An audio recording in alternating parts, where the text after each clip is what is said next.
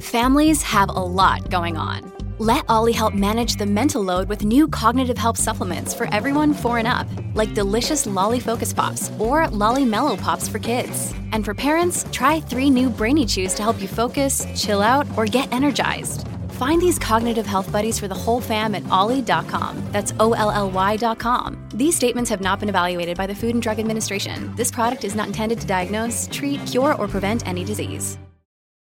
Hi, everybody. This is Adriana Trajani. I'm the host of You Are What You Read. I have the privilege of interviewing luminaries of our times about the books that shaped them from childhood until now. We get everybody from Sarah Jessica Parker to Kristen Hanna, Mitch Albom, Susie Essman, Craig Ferguson, Rain Wilson, Amor Tolls, you name it, they come, they share. New episodes of You Are What You Read drop every Tuesday on Apple, Spotify, or any major streaming platform wherever you listen to your podcasts.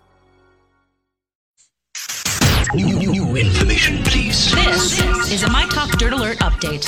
A quick look at what's happening in entertainment I'm gonna need everything, all the info you got. on My Talk. My Talk. Come on, you guys, give me all the dirt. Oh, it was announced last night on The Tonight Show with Jimmy Fallon that Idris Elba has been named People Magazine's Sexiest Man Alive for 2018. He says, quote, It was a nice surprise, an ego boost for sure.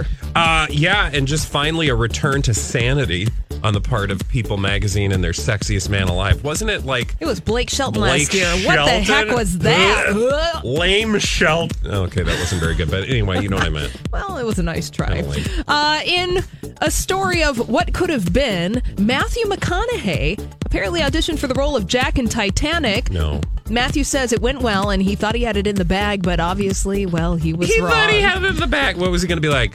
Uh, never let go. All right, all right, all right. Okay, that was also kind of lame, but That's all right. He gave it It's the on old the fly, college man. try. Yeah. And then here's some news and things that we didn't ask for and we don't need. Oh, most chain, days. Yeah. The chain smokers are working on a movie based on their song Paris. They issued a statement saying the following quote the age of being only a musician is over, and we're excited to go all in on this venture to curate, produce, and create meaningful projects. So says the chain smokers. I mean, didn't the Beatles do this? So that's not like this is new or anything.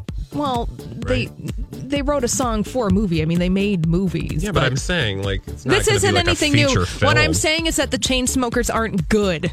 Well, yeah, Yeah. and uncreative. Yeah. Mm-hmm. Very good. Totally not creative at all. Yeah. Unlike But I us. don't listen to the chain smokers, so I don't know. What do they sing?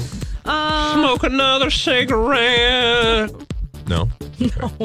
that is so far from the chain smokers. Um, right. And finally, a new study found that good guys in superhero movies commit an average of 23 acts of violence per hour compared to just 18 per hour committed by villains.